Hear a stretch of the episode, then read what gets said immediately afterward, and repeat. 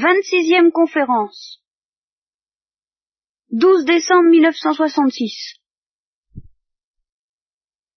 J'ai l'intention d'aborder ce soir une question extrêmement difficile, posée très directement par les textes que nous avons étudiés, quoique rapidement la dernière fois et les autres fois. Une question tellement difficile que elle risque de nous entraîner dans des profondeurs même philosophiques ou théologiques inattendues, n'est-ce pas, au cercle biblique.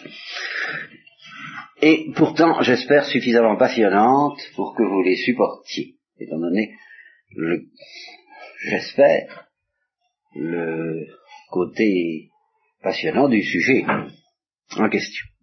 Il s'agit du sacrifice puisque le livre du Lévitique que nous avons parcouru rapidement la dernière fois, une bonne partie du livre des Nombres, et encore une partie non négligeable du, Deutéronome, et évidemment de l'Exode, nous parle des sacrifices, des rites sacrificiels dans le judaïsme.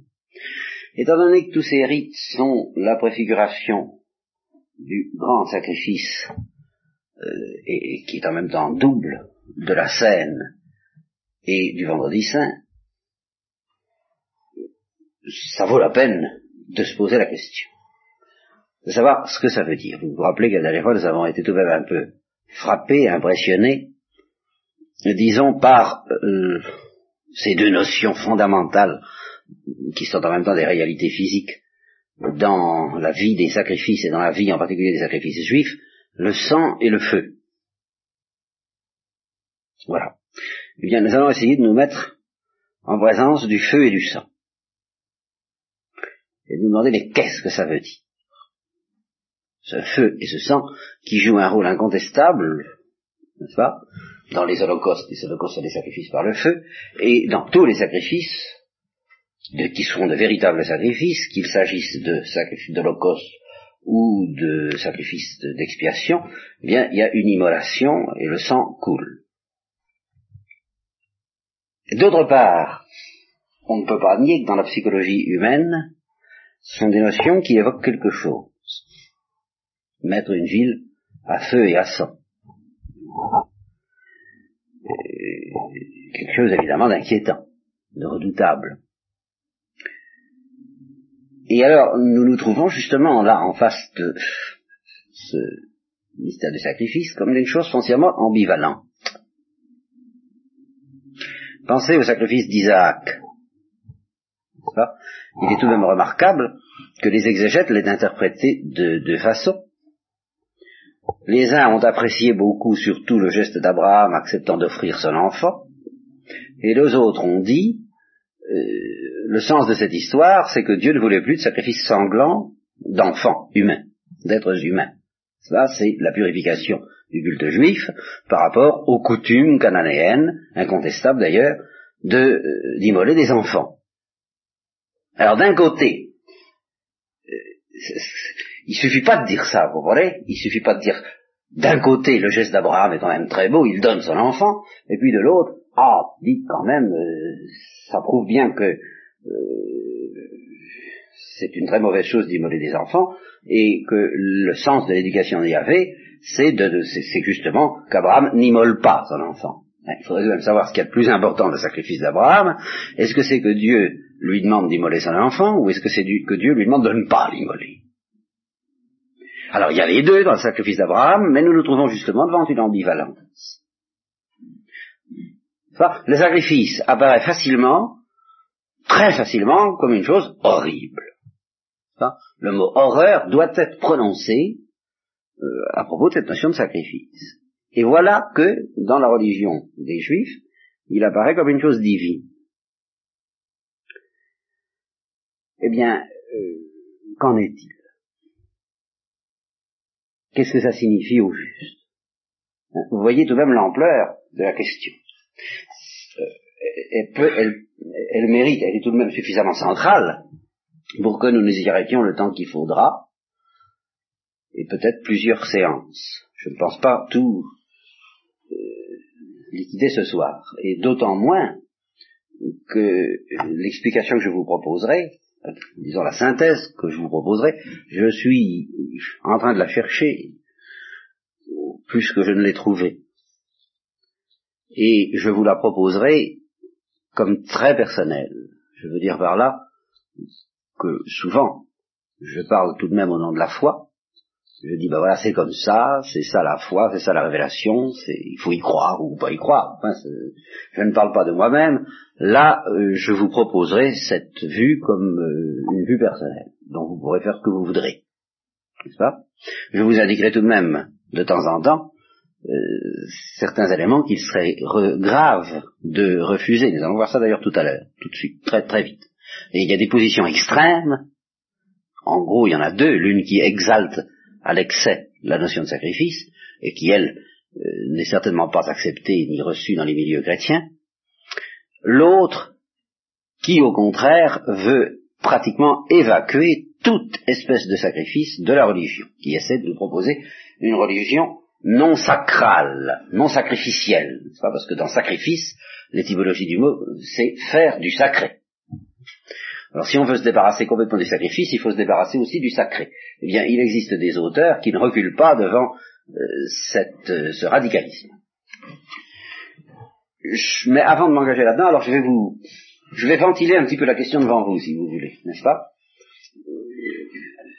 Afin que vous voyiez que si nous allons, nous allons être obligés de partir dans des considérations assez métaphysiques, je vous, tout au moins théologiques, je vous préviens d'avance, mais je voudrais que vous compreniez que c'est pour répondre à une difficulté très réelle et euh, très délicate.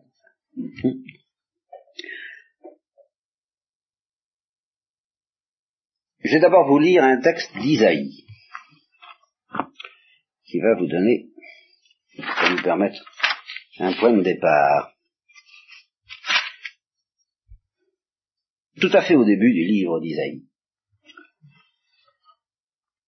Entendez la parole de Yahvé, chef de Sodome. Écoutez l'ordre de notre Dieu, peuple de Gomorre, un, peuple, un, texte qu'on a lu récemment euh, à la messe, dans les textes qu'on prend maintenant en lecture courante. Que m'importent vos innombrables sacrifices? Dit Yahvé. Voyez, je vais faire le pendant à l'intérieur même de la Bible. D'un côté le Lévitique, où il est question que de ça. Et puis, ce que ont tendance à dire les prophètes. Et un texte comme celui-là est particulièrement éloquent. Que m'importe vos innombrables sacrifices, dit Yahvé. Je suis rassasié des holocaustes de béliers et de la graisse des veaux. Le sang, vous voyez, le sang. Le sang des taureaux et des boucs me répue. Quand vous venez vous présenter devant moi, qui donc vous a invité à fouler mes parvis? Cessez de m'apporter des offrandes inutiles. Leur fumée met en horreur. Et l'horreur.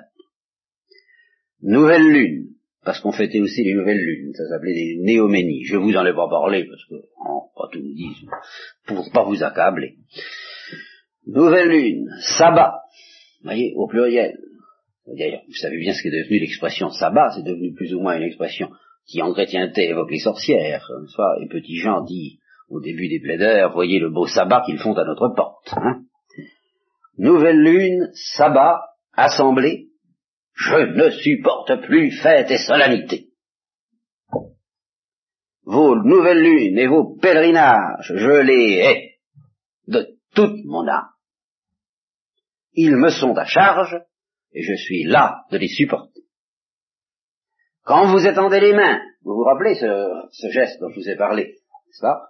Consiste justement à se décharger de son péché sur l'animal qui va être immolé, soit que ce soit le bouc émissaire, soit qu'il soit immolé, euh, en imposant les mains sur cet animal. Eh quand vous étendez les mains, je détourne les yeux. Vous avez beau multiplier les prières, moi j'écoute pas vos mains, et alors voyez-vous, c'est ça qui est étonnant. Et comme, comme ça se retourne, dans un sens qu'on dira aujourd'hui très chrétien ou pré-chrétien, vos mains sont pleines de sang. Ben, c'est ce qu'il faut, d'après Vous voyez ah, Qu'est-ce qu'il veut finalement, Dieu? Vos mains sont pleines de sang. Lavez-vous, purifiez-vous. ôtez votre méchanceté de ma vue. cessez de faire le mal, apprenez à faire le bien, recherchez le droit, secourez l'opprimé, soyez juste pour l'orphelin, plaidez pour la veuve. Voilà. Puis alors à ce moment-là, il promet la miséricorde, il dit venez donc et discutons, quand vos péchés seraient comme l'écarlate, ils deviendront blancs comme la neige. Quand ils seraient rouges comme la pourpre, ils deviendront comme la laine, grâce à moi. Voilà. Alors, certains auteurs ont pris acte de textes de ce genre, il y en a d'assez nombreux, celui-ci est un des plus saisissants, pour euh, énoncer une théorie extrême, dont je vais vous parler euh, un certain temps, et qui consiste à dire qu'on appelle la théorie de la condescendance. En somme, pour ces auteurs-là, les sacrifices, ce seraient des péchés. Ah, fou. Ce seraient des péchés, un peu comme le fait d'avoir quatre femmes. Vous voyez? Des péchés auxquels Dieu aurait condescendu. Parce qu'il ne pouvait pas obtenir tout du peuple juif du jour au lendemain. Alors de même qu'il tolérait, à cause de la dureté de leur cœur, qu'ils aient quatre femmes, eh bien il tolérait qu'ils pratiquent des sacrifices. En essayant seulement d'orienter ces sacrifices, qui en soi seraient des actions mauvaises, eh bien de les orienter vers un moindre mal, vers une purification toujours de plus en plus grande, et euh, peut-être aussi vers la figure, bien entendu, de, euh, du, du, sacrifice du calvaire.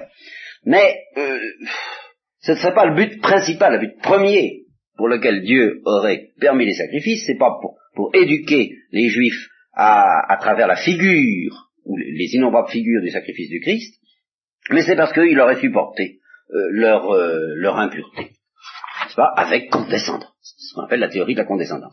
Euh, elle date de, des premiers temps de l'histoire de l'Église. Il y a eu des pères pour soutenir cela depuis le début. Je vais vous donner quelques références parce qu'il faut que vous vous en rendiez compte de ça.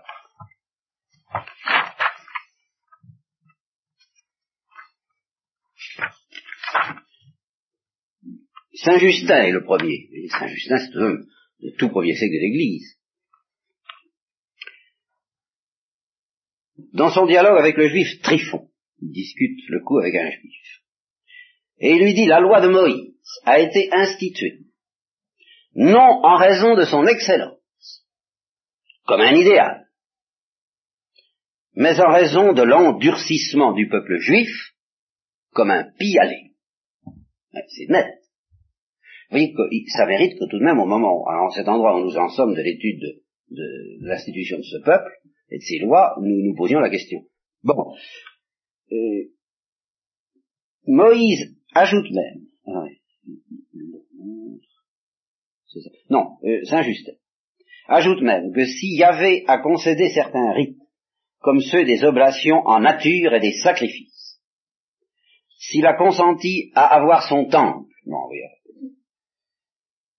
c'était afin qu'Israël, trouvant dans sa liturgie des pratiques analogues à celles qui le séduisaient chez ses voisins, ne soit pas tenté d'adopter leurs usages et de passer au polythéisme. Il leur faut des sacrifices, eh ben, ils en auront, euh, mais euh, ils ont des sacrifices euh, bien de chez voyez-vous, des sacrifices monothéistes. Il vaudrait mieux pas de sacrifice du tout, évidemment, mais ils peuvent pas. Bon, alors au moins qu'ils évitent le polythéisme. Si je leur interdis tout sacrifice, ils vont euh, lier les deux et ils vont retourner au polythéisme. Bien. Euh, d'autres auteurs, Saint Jérôme dit la même chose, c'est tout de même une autorité importante, les sacrifices mosaïques ont été concédés à Israël pour adapter au service du vrai Dieu des rites auxquels il s'était attaché quand il servait les idoles. c'est net. Bon. Par conséquent, le rituel que nous avons étudié dans Lévitique apparaît à certains pères de l'Église comme une concession aux tendances paganisantes d'une nation corrompue par son séjour prolongé au milieu des nations idolâtres et par le contact incessant des peuples polythéistes. Voilà. Alors ça n'empêche que, bien sûr, euh, Dieu en profite pour épurer la morale, mais euh, il abandonne d'assez larges morceaux. Au XVIIe siècle, un certain Don Calmé un bénédictin, je crois, dans ses dissertations sur l'Ancien Testament, dit, il est à remarquer que dans les lois que Dieu donne à son peuple, il fait en quelque sorte deux personnages, celui de Dieu et celui de roi. En qualité de Dieu, il prescrit à son peuple les lois morales les plus parfaites et les plus justes. Il découvre les grands principes de la loi naturelle et des obligations de l'homme envers Dieu. Mais en sa qualité de roi, ou en qualité de roi, il se rabaisse à la faiblesse du peuple. Il se proportionne à sa portée. Ses ordonnances ne sont pas toujours les plus parfaites ni les plus justes qu'il aurait pu donner. Mais il les donne telles que le peuple pouvait les porter et les pratiquer. Il permet, il tolère, en qualité de prince et de roi des Hébreux, ce qu'il condamne en qualité de Dieu et de juge. Voilà. Alors, cette théorie a beaucoup de vrai. C'est vrai, dans bien des domaines, Dieu a toléré des choses, et, ça explique bah, toutes sortes de paradoxes auxquels nous sommes d'ailleurs euh, euh, attardés quand nous avons étudié la Genèse sur le comportement tout de même un peu bizarre, pour ne pas dire scandaleux parfois, des patriarches. La question qui se pose est la suivante, est-ce que le sacrifice comme tel, je précise, comme sanglant, fait partie de ces choses que Dieu a concédées, ou est-ce qu'il l'a voulu? Voyez? Euh, La question n'est pas si facile. Alors je vais vous citer maintenant un auteur que j'ai lu récemment, c'est un dominicain. Peu importe son nom, il écrit dans une revue fort appréciée, la revue biblique. Euh, ce, ça date du mois de janvier de cette année, donc c'est très récent. Alors, qui me paraît un de ceux qui vont le plus loin dans la thèse selon laquelle les sacrifices ne font pas partie de la vraie religion. Et alors, euh, pratiquement pour lui, aucun sacrifice. Naturellement, cet auteur ne s'occupe pas spécialement du sacrifice de Jésus-Christ il n'en dit pas un mot, encore que je me sens presque capable de reconstituer ce qu'il pourrait en dire. Ceci à, l'aide d'autres remarques qui ont été faites par, d'autres auteurs. Et, euh, on peut lire le sacrifice du Christ dans la perspective qu'il indique là. Et je vais d'abord vous expliquer cette perspective. Tout repose dans sa doctrine sur la distinction entre le religieux et le sacré, entre la religion et le sacré. Si vous voulez, pour lui, oh, j'aime autant aller directement à... Pour lui, plus simple, c'est que je, m'excuse de lire parce que ça, il semble bien que ça vous endort, mais il faut, faut tout de même que je, je hein bon. L'essence de la religion, c'est une certaine, il le dit, c'est une certaine perception admirative du divin. La religion, le sentiment religieux, c'est l'admiration au sujet de Dieu. Vous regardez le monde, et dans le monde, vous décelez la présence du Créateur, et vous admirez. Et puis c'est tout. Dans, à aucun moment de son texte, je ne vois intervenir quoi que ce soit d'autre que l'admiration. Naturellement, on peut dire que cette admiration entraîne l'amour et qu'elle est soutenue par l'amour. Euh, ça n'est pas exclu, ça n'est pas dit non plus. Bon, mais ah, faisons-lui la part belle. Admettons que ce soit une admiration euh, imprégné d'amour et en nourrissant l'amour. Alors voilà ce qu'il dit. Plus cette perception admirative du divin dont je parle s'élève dans la conscience des individus et des groupes en direction d'une vision et d'une proclamation de la grandeur divine, plus la religion concrète qui se nourrit de cette perception possède de chances historiques de se garder elle-même libre à l'égard du sacré qu'elle utilise dans son organisation et dans son culte. Autrement dit, autrement dit, si euh, cette religion procède à des cérémonies religieuses, quelles qu'elles soient, ce qui compte avant tout, c'est qu'elle garde au fond de son cœur euh, une perception religieuse qui soit indépendante de ces cérémonies et du culte. On dit, cet auteur dit, il peut y avoir conflit, il peut y avoir concurrence entre le domaine du culte et le domaine de la culture. qui lui est un domaine essentiellement profane. Et alors, tout son article consiste à dire ceci, le progrès de la culture est irréversible, donc le progrès du monde profane est irréversible.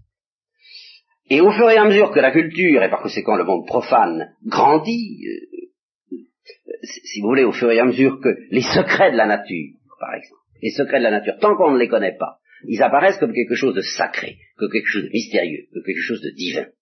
Au fur et à mesure que le travail humain arrive à conquérir cette nature et à lui arracher ses secrets, comme on le dit, alors les secrets de la nature deviennent profanes.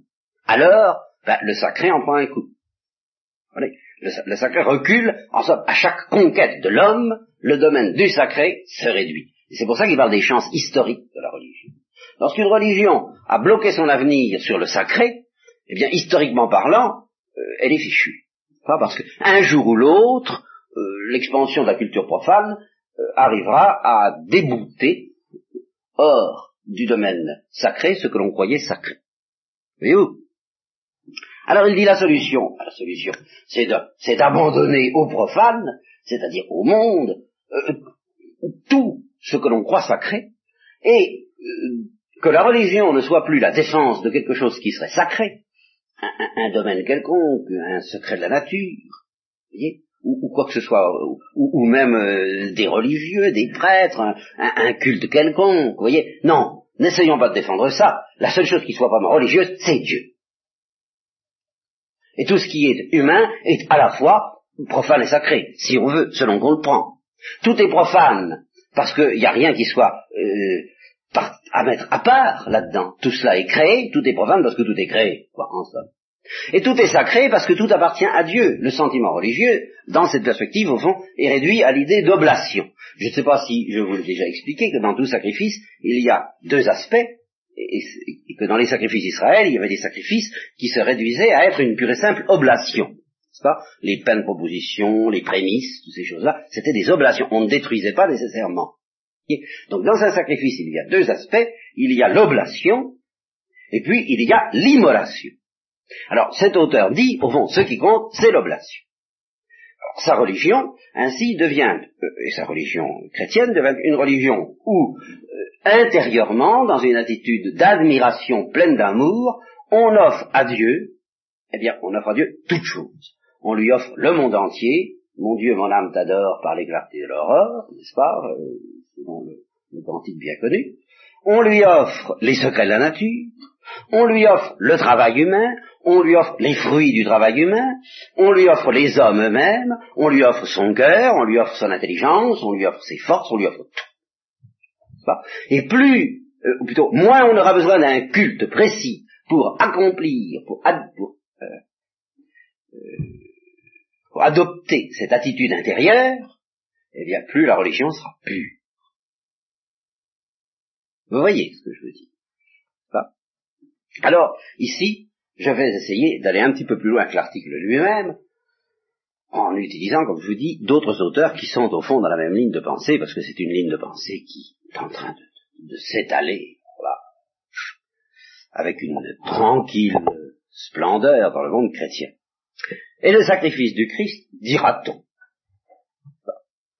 Alors, pour le sacrifice du Christ, j'ai entendu exposer le sacrifice de la messe, qui prolonge le sacrifice du Christ, dans une ligne qui me paraît pas entièrement incompatible avec ce que je viens de vous dire.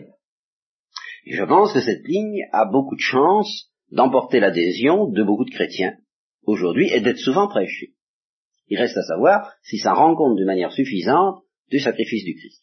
Cette ligne, si vous voulez, implique, bien entendu, tout de même, tout de même, bien obligé d'admettre ça, d'ailleurs cette religion ne l'exclut pas, la réalité du péché. Ça, on n'exclut pas le péché. Le péché, ça consiste bien évidemment à refuser de faire cette oblation dont je viens de parler, à prendre, euh, à refuser d'admirer, d'une admiration aimante, le, Dieu en question, à travailler pour soi, à se fermer, à ne pas s'ouvrir aux autres. Évidemment, tout ça se tiendra. On s'ouvre aux autres, qu'on offre à Dieu, et en s'offrant soi-même à Dieu. Et c'est pas tous en commun euh, une immense oblation. Si on refuse cela, en se renfermant sur soi, on tombe dans le péché, et si on tombe dans le péché, eh bien on peut s'endurcir au point, évidemment, ça, ils ne viendront pas jusqu'à nier cela, au point de commettre des crimes. Euh, les crimes, ça existe, il n'y a qu'à ouvrir les journaux, et d'ailleurs, la guerre euh, est un, crime collectif qui devient de plus en plus grave et de plus en plus terrifiant. Donc euh, ça, on reconnaît l'existence du mal et du péché sous cette forme, en particulier, du crime. À partir du moment où on reconnaît cela, supposons un innocent un saint, un enfant de Dieu, quelqu'un qui, euh, qui soit d'ailleurs en plus le Fils de Dieu. ne, trichons pas avec cette doctrine, ne la, ne la présentons pas comme plus hérétique, si j'ose dire, que euh, je serais obligé de dire qu'elle n'est intrinsèquement. Donc, admettons que c'est le Fils de Dieu, il aime son Père, qu'est-ce qu'il fait le Fils de Dieu? Bah, Il aime son Père, il est dans un état d'admiration, évidemment, et, d'amour à l'égard de son Père, il aime son Père. Et puis, il rencontre des hommes qui essaient de le détourner de cet amour. Alors il dit non, j'aime mieux mourir. Voilà, puis voilà. Et puis c'est le sacrifice du Christ qui nous montre l'exemple de ce qu'il faut faire pour être chrétien. Il ne faut pas se laisser détourner par les hommes de l'amour admiratif de Dieu. Voilà. Et alors, ainsi, le Christ s'offre. Euh, il s'offre à son Père comme il offre toute chose comme on offre sa vie et comme on offre sa mort. Et puis il l'offre spécialement comme un exemple qui peut être pour nous une source de salut. Alors là, toutes les notions peuvent revenir plus ou moins euh, euh, délavées dans une telle perspective.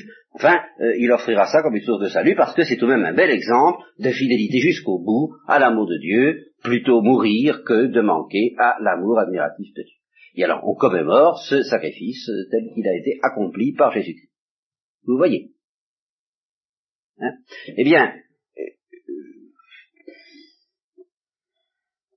ça m'étonnerait que, à l'occasion, à une occasion ou à une autre, vous n'entendiez pas dire des choses de ce genre, et l'avantage de cette religion, euh, c'est qu'en effet, elle est très humaine. On ne peut pas dire que c'est une religion inhumaine. Bah, c'est vraiment une religion qui nous dit, bah, soyons bons, soyons même gentils, si vous voulez. Hein euh, aimons-nous les uns les autres, et offrons tout cela à Dieu. Voilà. Si vous voulez, ce qui se trouve évacué complètement dans cette perspective, c'est la notion, c'est effectivement la notion de sacré, c'est pas seulement la notion de sacrifice. Hein. L'idée que quelque chose puisse être sacré, que quelque chose puisse être consacré. Alors c'est dans cette île-là que vous trouvez des religieux ou des religieuses qui viennent me demander, mais enfin, mon père, aujourd'hui on nous dit que il n'y a pas besoin d'attacher d'importance à la consécration religieuse. La consécration baptismale suffit déjà. Et au fond, bien sûr, c'est ce qu'on dit, la consécration baptismale suffit. Mais vous voyez que l'esprit général de cette doctrine, c'est d'évacuer toute notion de consécration. Euh, tout est, je vous répète, tout est sacré et tout est profane. Hmm? Voulez-vous, on va faire un effort, si vous voulez, pour aller un petit peu plus loin encore. Alors, dans, la ligne même que je viens de vous présenter là. Seulement, à, ce moment-là, je ne veux pas être injuste. Ce que je vais dire à partir de maintenant n'est pas soutenu explicitement par cet auteur-là, ni par d'autres que j'ai entendus. Euh, vous ne le trouverez sans doute pas affirmé comme tel par beaucoup de prêtres, mais je crois pouvoir dire que c'est tout de même la ligne vers laquelle tend cette religion. C'est là que on se trouverait le plus à l'aise si on pouvait aller jusqu'au bout. Hein et euh, j'irai encore un petit peu plus loin après, et alors évidemment nous débarquerons en plein athéisme, brusquement, et sans avoir prévu, mais ça, euh, je vais essayer de vous l'expliquer progressivement. Mais premier pas, toujours dans la même direction, en somme, si vous voulez, c'est la notion de surnaturel qui disparaît. Parce que qu'est-ce que c'est que la notion de surnaturel? C'est tout de même la notion euh, d'une invasion de la créature par le divin. Or, dans cette perspective-là, c'est précisément cette notion-là qui est récusée avec la notion de sacré. on vous dit le divin n'a pas à envahir la créature, et d'ailleurs, c'est cette nostalgie de faire envahir le divin par la créature a une, de faire envahir la créature par le divin, a un grand inconvénient par rapport au divin, c'est que ça le souille, en fin de compte, ça le compromet, tout au moins. Le, divin devient compromis du fait qu'il est en, contact avec la créature, au lieu de vous attacher à la seule valeur pure et authentique à laquelle vous devez vous attacher, c'est-à-dire Dieu dans sa transcendance, dès que vous avez le souci de défendre du surnaturel, vous avez le souci, au fond, de défendre des choses créées. Vous vous attachez à du créé. Alors que la vraie religion ne doit s'attacher qu'à l'incréé.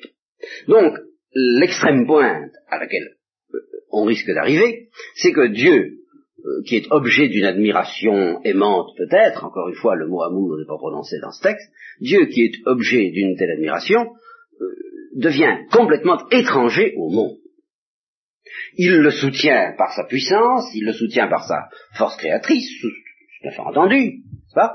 Mais euh, il n'intervient pas dans ce qu'il a de tout à fait propre, de tout à fait personnel dans la vie du monde.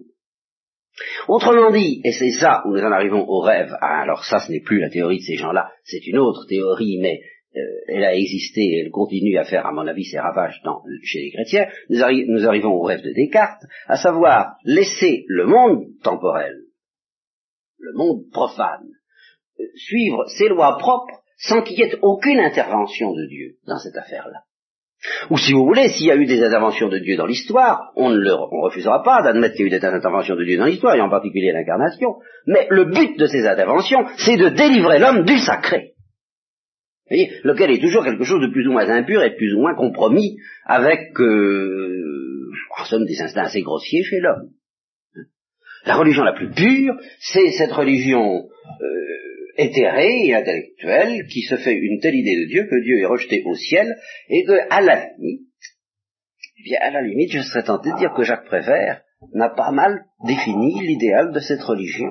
Notre Père, qui est aux cieux, au temps de Prévert, il avait encore cette, euh, il n'était pas moderne, mais il disait vous à Dieu, ça, ça je m'en excuse de sa part. Alors, donc, notre Père, qui est aux cieux, restez-y. Voyez-vous et je maintiens que cette parole qui paraît si blasphématoire peut être interprétée, présentée pieusement. Notre Père, qui est aux cieux, ah, nous ne voulons pas vous en faire descendre, nous voulons nous vous offrir notre hommage d'admiration aimante là-haut. Là-haut, là-haut, soyez reine, n'est-ce pas? Mais là-haut, pas chez nous. Euh, chez nous, ça serait vraiment... Euh, vous, vous êtes venu chez nous, évidemment, c'est une affaire entendue, mais vous êtes venu chez nous pour nous humaniser. Être parfaitement homme, c'est être parfaitement chrétien. Et en dehors du christianisme, les hommes ne sont pas pleinement hommes, justement parce qu'ils sont encore aliénés par un certain nombre de pseudo-valeurs religieuses ou pas religieuses. Le Fils de Dieu est venu parmi nous pour nous libérer de toutes ces pseudo-valeurs, et par conséquent nous rendre à la liberté d'une religion purement humaine et purement admirative. Voilà. Bon. Alors ça, c'est une ligne. Vous voyez? Je voulais vous citer encore un autre texte d'Isaïe, mais je ne sais plus très bien pourquoi, mais s'il est dans situation. Je ne voudrais pas l'oublier quand même la situation immédiate avec ce que je vous dis là maintenant. Je vais vous présenter l'autre ligne après ça. Alors l'autre ligne, elle n'existe pas en terre chrétienne, elle est anti-chrétienne, ce qui, évidemment, euh, euh, je suis convaincu que, ce que je tout ce que je viens de vous dire là n'est pas chrétien. Je vous le dis tout de suite. Hein. Alors là, euh, profondément convaincu. La ligne que je vais vous présenter n'est pas chrétienne, alors n'est officiellement pas chrétienne, mais je maintiens qu'elle contient un bout de vérité, et que ceux qui veulent se débarrasser de ce bout de vérité euh, trahissent le christianisme autant que la position que je vais vous présenter maintenant. Ah, voilà, oui. Ce texte est assez, assez étonnant et assez bien placé quand même dans la ligne des réflexions que nous faisons maintenant. C'est un texte euh, eschatologique, un texte qui c'est-à-dire un texte qui anticipe sur le monde nouveau, sur le monde qui résultera de l'avenue du Messie. Et alors il est dit ceci. Et ça va nous servir assez bien de transition avec ce que je vais essayer de vous dire maintenant. Il est, question du Messie, un rejeton sort de la, bouche de, la souche de Jessé, un surgeon pousse de ses racines, sur lui repose l'esprit de Yahvé, vous voyez si c'est un texte célèbre, celui où il est question des sept dons du Saint-Esprit, esprit de sagesse et d'intelligence, de conseiller de force, etc. Et alors, euh, il va régner sur le monde, Là, sa parole est le bâton qui frappe le violent, très important. Nous allons commencer à attaquer le fond de l'affaire. Sa parole est le bâton qui frappe le violent, plus de violence. Ça le fond de ce texte. Sa parole est le bâton qui frappe le violent, le souffle de ses lèvres fait mourir le méchant, le loup habite avec l'agneau. La panthère se couche près du chevreau. Veau et lionceau pèsent ensemble sous la conduite d'un petit garçon. Vous avez genre. La vache et l'ours sont amis-amis. Je crois que je peux traduire comme ça le texte, ligue amitié. Sont amis-amis. Leurs petits habitent ensemble. Le lion mange de la paille, comme le bœuf. Le nourrisson s'amuse sur le trou d'un cobra. Sur le repère de la vipère, l'enfant met la main. On ne fait plus de mal ni de ravage sur toute ma sainte montagne, car le pays est rempli de la connaissance de Yahvé, comme les eaux comblent la mer. C'est magnifique. Et ça nous met en présence d'un problème que j'ai souvent soulevé devant vous, euh, mais toujours pour le passe, pour passer assez rapidement en disant, euh, c'est quand même pas euh, la principale des choses qui doit attirer notre attention quand on médite sur le mystère du mal, mais maintenant nous allons le regarder en face c'est celui de la cruauté des animaux. En fait, le lion, la vipère, euh, qu'est-ce qu'il y a encore qui a été évoqué dans la panthère, n'est-ce pas, sont des animaux cruels. Comment? Et l'ours. Bon. Comment voulez-vous que nous essayions de définir la cruauté? J'entends la cruauté des animaux. Vous verrez que c'est pas si facile. On fait, on fait un dialogue socratique.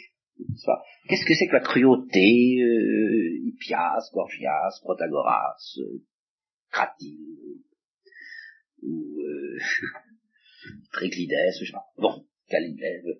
Qu'est-ce que tu en penses? Qu'est-ce que c'est que la cruauté? Eh bien, réponse biologique, strictement biologique, eh bien, cruel égale carnivore. C'est ça. La seule manière de ne pas être cruel, c'est de manger uniquement des légumes. C'est d'être végétarien. Manger de la viande, manger des animaux, ben forcément c'est être cruel. Eh bien, c'est pas vrai. Je m'excuse, mais c'est pas. Quand il y a une différence phénoménologique, et je vous demande d'y être attentif, entre l'hirondelle qui absorbe des insectes au vol, c'est pas, entre Jean-Baptiste qui se nourrissait de sauterelles. Et puis le loup qui dévore sa proie. Pas pareil. Et quelle est la différence alors? Voilà. Le fait, c'est pas parce qu'on mange de la viande. Est-ce que nous sommes cruels parce que nous mangeons de la viande? Oh, on va dire, ben alors faut manger du poisson. C'est pareil.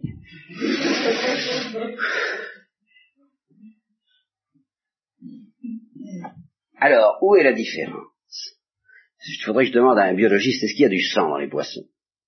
Ouais. Mais beaucoup moins quand même. Hein. C'est pas aussi abondant. Quoique si, tout de même, si, euh, quand, un, quand un requin est, est, blessé, il laisse une belle, trace de sang dans le... Bon. Enfin, peu importe. Je crois que l'analyse profonde de la cruauté nous amène à ceci. Et cruel, l'amour du sang comme tel. Et dans l'étymologie du mot cruel, l'étymologie latine, c'est ça. Quand on vous dit, le, quand le Concile de Trente vous dit le sacrifice de la messe est un sacrifice euh, est un sacrifice non sanglant, c'est incruens.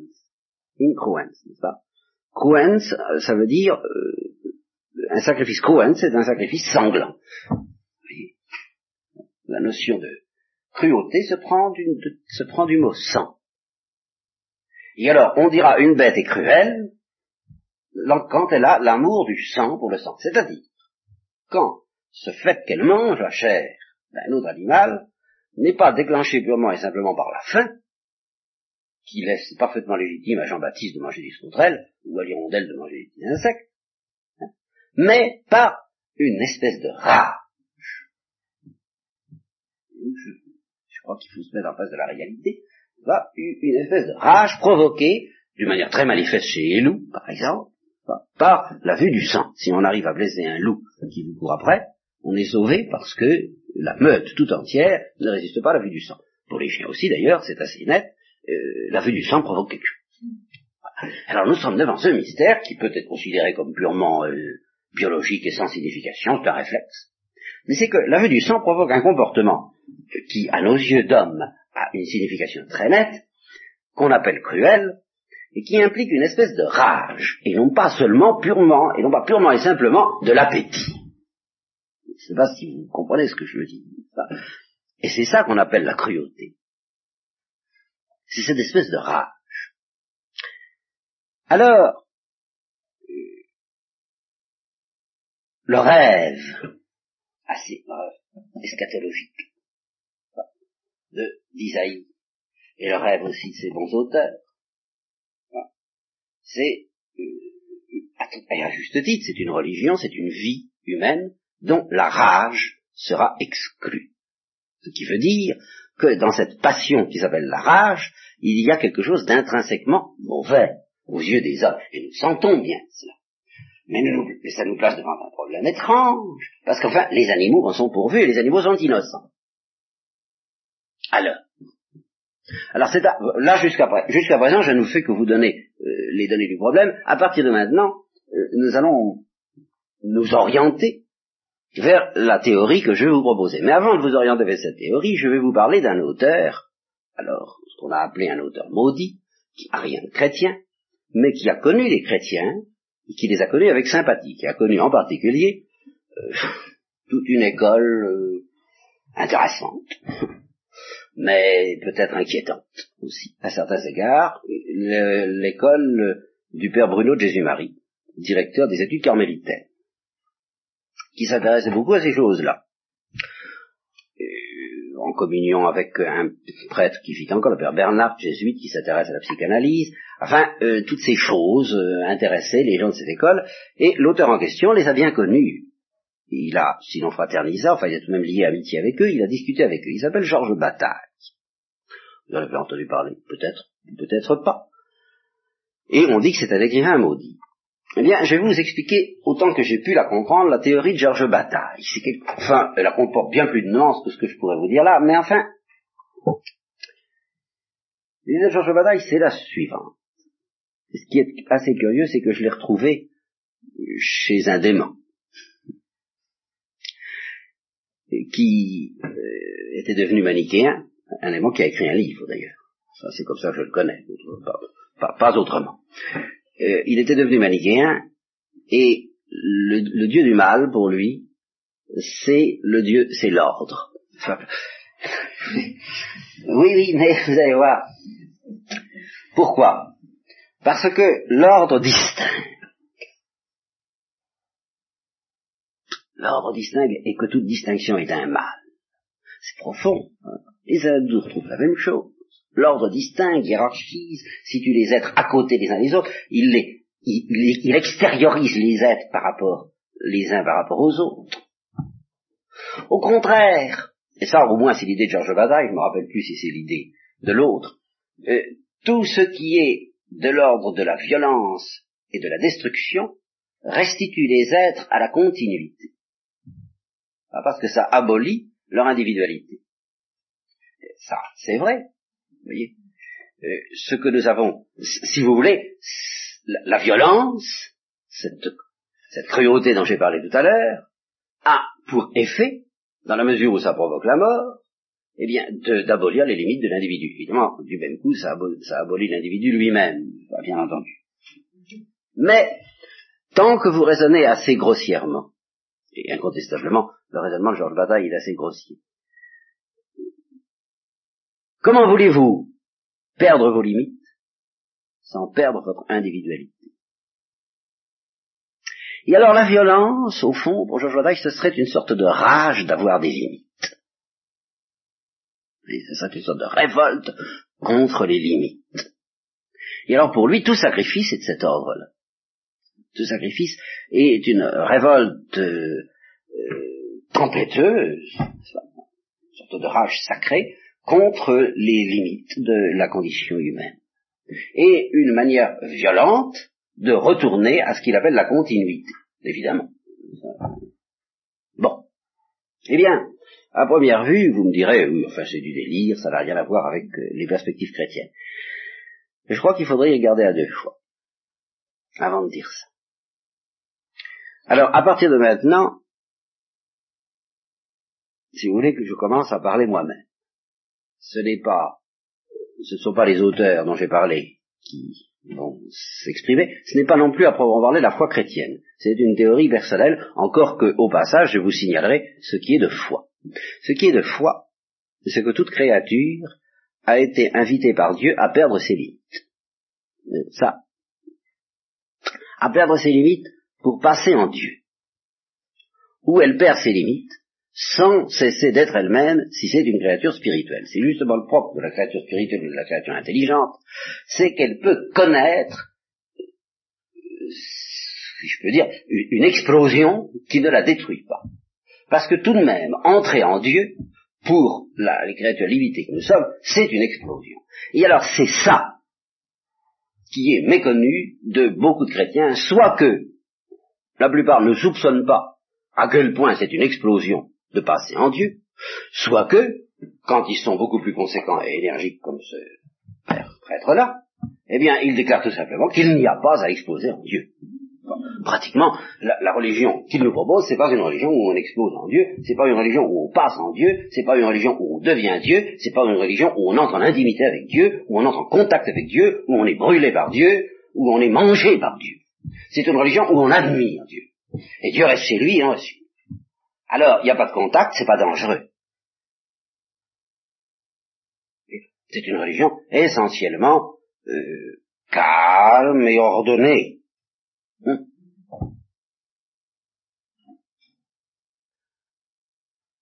Euh, là, je suis obligé de dire, euh, c'est pas ça la religion chrétienne. D'après la religion chrétienne, Dieu a proposé à ses créatures intelligentes un événement formidable, magnifique, dilatant, mais terrible. Être consacré, comme le dit le Christ, salé par le feu. Toute créature doit être salée par le feu. Alors ça, c'est le sacrifice fondamental, devenir sacré, devenir divin, devenir en cendre, être réduit en cendre par la chaleur de l'amour de Dieu. Alors ça, c'est pas un sacrifice sanglant, c'est pas un sacrifice violent, c'est pas un sacrifice bestial, il n'y a pas de cruauté là-dedans, j'en suis pas encore à expliquer ce qu'est la cruauté, au loin de là. Je vais tout de même vous en donner l'idée fondamentale tout de suite, en même temps que je vais vous donner l'idée fondamentale du péché de l'homme, il me reste cinq minutes, mais je vais essayer de débrouiller.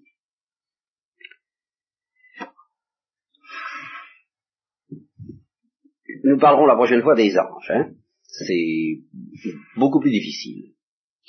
Mais pour l'homme, l'homme s'est trouvé mis en présence de cette proposition que Dieu lui faisait d'entrer dans la vie divine en subissant cette euh, consommation, en se laissant salé par le feu de l'amour de Dieu, en se laissant dévorer par le feu de l'amour de Dieu. Donc en subissant un véritable sacrifice, un sacrifice dans lequel le sacrificateur est Dieu et dans lequel la victime est l'homme. Ah, ça, incontestablement. Mais victime bienheureuse.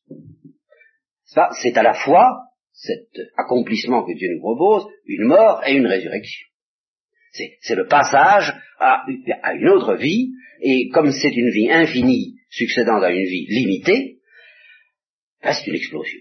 Et ça, il n'y a rien à faire, ça ne peut pas se faire euh, sans qu'on s'aperçoive de quelque chose. Qu'on soit un ange ou qu'on soit un homme, même si on est promis à l'immortalité, et l'homme était promis à l'immortalité, il n'avait pas à connaître la mort physique, mais il avait à connaître cette mort-là, cette mort sacrificielle, cette mort sacrée, cet engloutissement dans l'amour de Dieu. Alors, l'homme placé devant ça, animé par la grâce très importante qui lui donnait le désir et la soif de cette béatitude surnaturelle proposée par Dieu, l'homme s'est demandé, plus exactement, Ève s'est laissé raconter,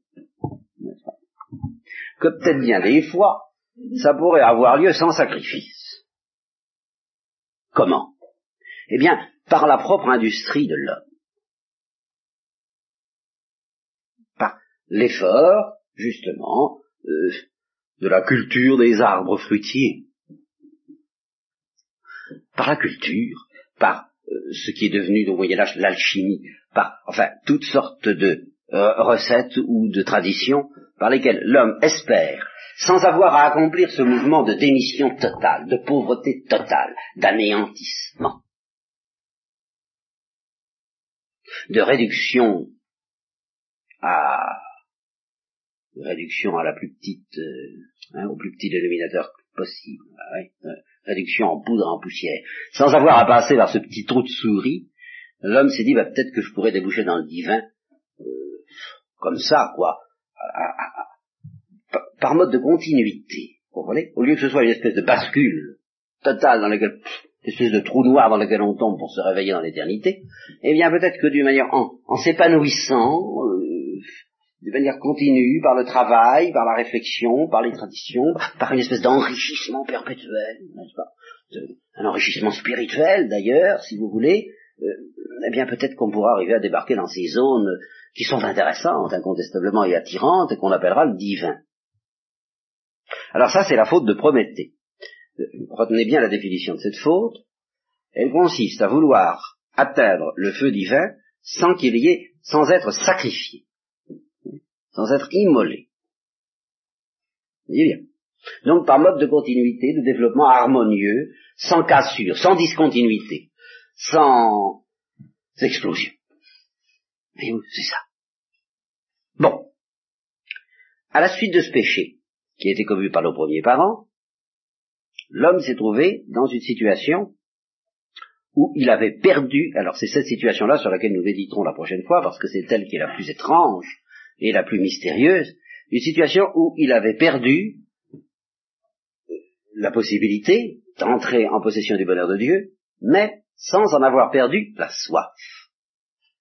Ça, c'est extrêmement mystérieux, et c'est là où je ne peux pas vous donner trop de détails ce soir parce que ça m'entraînerait trop loin, parce qu'il ne s'agit pas de la soif surnaturelle, authentique et bonne que nous pouvons retrouver par la grâce et par la prière. Non, il s'agit d'une soif mauvaise, ou plutôt devenue mauvaise, plutôt, plus précisément, je dirais, d'une sorte de soif châtiment. L'homme était fait pour le destin du, du banquet de Dieu, il était réservé à la table divine, à la fois pour manger et pour être mangé, mais enfin il était réservé à la table divine, euh, il, n'a pas pu effacer cette dignité. Et comme il a perdu, il a refusé plutôt d'accomplir le seul mouvement possible pour entrer en possession de ce banquet qui est le mouvement du sacrifice, alors la soif divine est devenue en lui une mauvaise soif. Ou plutôt, elle est devenue une soif châtiment qui, dans son cœur de pécheur, a déchaîné une rage Et c'est par là que se trouve introduit dans le monde la violence. Et nous aurons à parler de la violence angélique, de la violence des anges déchus, qui est encore bien pire, une rage encore bien pire que la rage humaine. Mais pourquoi est-ce que je fais un sort à part parmi tous les péchés à cette rage? C'est ici qu'intervient ma théorie personnelle. Alors là, ce n'est plus de la foi, du tout, je vous dis. D'ailleurs, déjà ce que je viens de vous dire, euh, on est presque, on est tout de même obligé de l'admettre, mais enfin on ne peut pas dire que ce soit une vérité directement inspirée de foi. Je ne vois pas comment on peut s'en sortir si on est honnête avec la foi sans dire ce que je viens de vous dire. Euh, mais enfin, euh, c'est quand même de la théologie, hein. théologie que d'autres pourraient discuter, le cas échéant. Ce que je vais vous dire maintenant est encore plus discutable, mais j'avoue que je vois pas moyen d'en sortir. En général, on présente le péché qui vient de nos passions en définissant, en disant ceci, nos passions sont pécamineuses dans la mesure où elles se révoltent contre l'autorité de la raison, dans la mesure où elles ne sont pas dominées par la raison. Et, je vous l'ai dit souvent moi-même, la volonté s'est révoltée contre son créateur, eh bien en châtiment, Dieu permet que nos passions se révoltent contre notre volonté, et euh, nous, souffrons de cela, nous considérons ça comme très humiliant et nous croyons que c'est ça le péché. Et je vous ai souvent dit, c'est pas ça le péché, c'est pas ça le plus grave. Le péché, plus grave, c'est la révolte spirituelle de la volonté qui refuse euh, d'aimer et le Créateur et de lui obéir. Et puis la révolte de nos passions, c'est une conséquence, c'est une misère, beaucoup plus qu'un péché. Eh bien, je crois qu'il y a une exception à ça. Crois qu'il y a dans nos passions quelque chose qui fait exception à cette loi, c'est-à-dire quelque chose comprenez bien ce que je veux dire. les, passions mauvaises, en général, sont mauvaises en ce sens qu'elles n'obéissent pas à l'âme, à la volonté.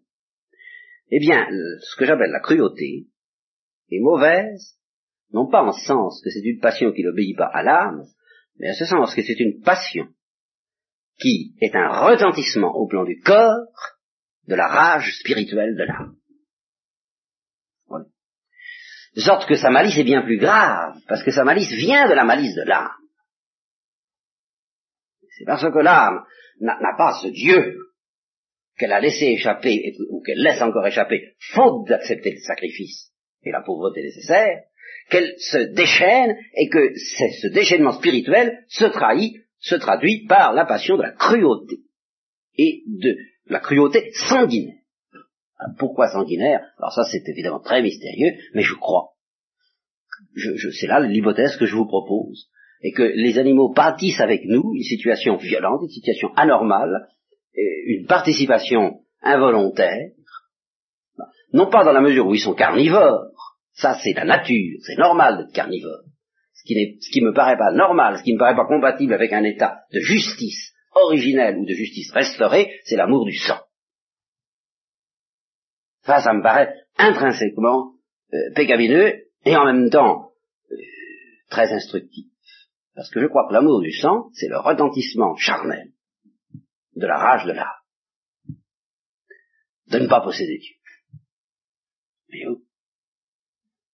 Et c'est ainsi que naît alors euh, euh, la cruauté. Et alors dans ce cas, question, pourquoi Dieu a-t-il en quelque sorte permis dans toutes les religions que s'organise la cruauté autour des sacrifices? Est-ce uniquement par condescendance ou n'avait-il pas une autre idée? Eh bien, il avait une autre idée qui n'exclut pas la condescendance, et, une condescendance qui d'ailleurs n'est pas allée jusqu'à permettre les sacrifices d'enfants. Cela, il les a permis comme il permet le péché, mais il ne les a jamais permis à son peuple, bien sûr. Mais les sacrifices d'animaux, oui. Et je pense que dans les sacrifices d'animaux, il n'y a pas que du négatif. Il y a autre chose. Alors qu'est-ce qui peut bien y avoir de positif dans les sacrifices d'animaux? Ben, nous le verrons, non pas demain, mais la prochaine fois, euh, en continuant à réfléchir là-dessus.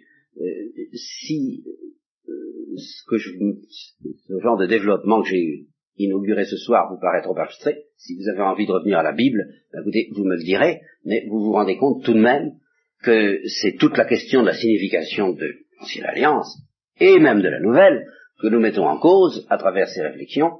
je, je, suppose que tout de même ça vaut la peine. Mais enfin, si ça vous plaît pas, vous n'aurez qu'à me le dire, et puis je changerai de sujet, et je reprendrai, euh, je dire, bêtement, le texte de, des, des noms.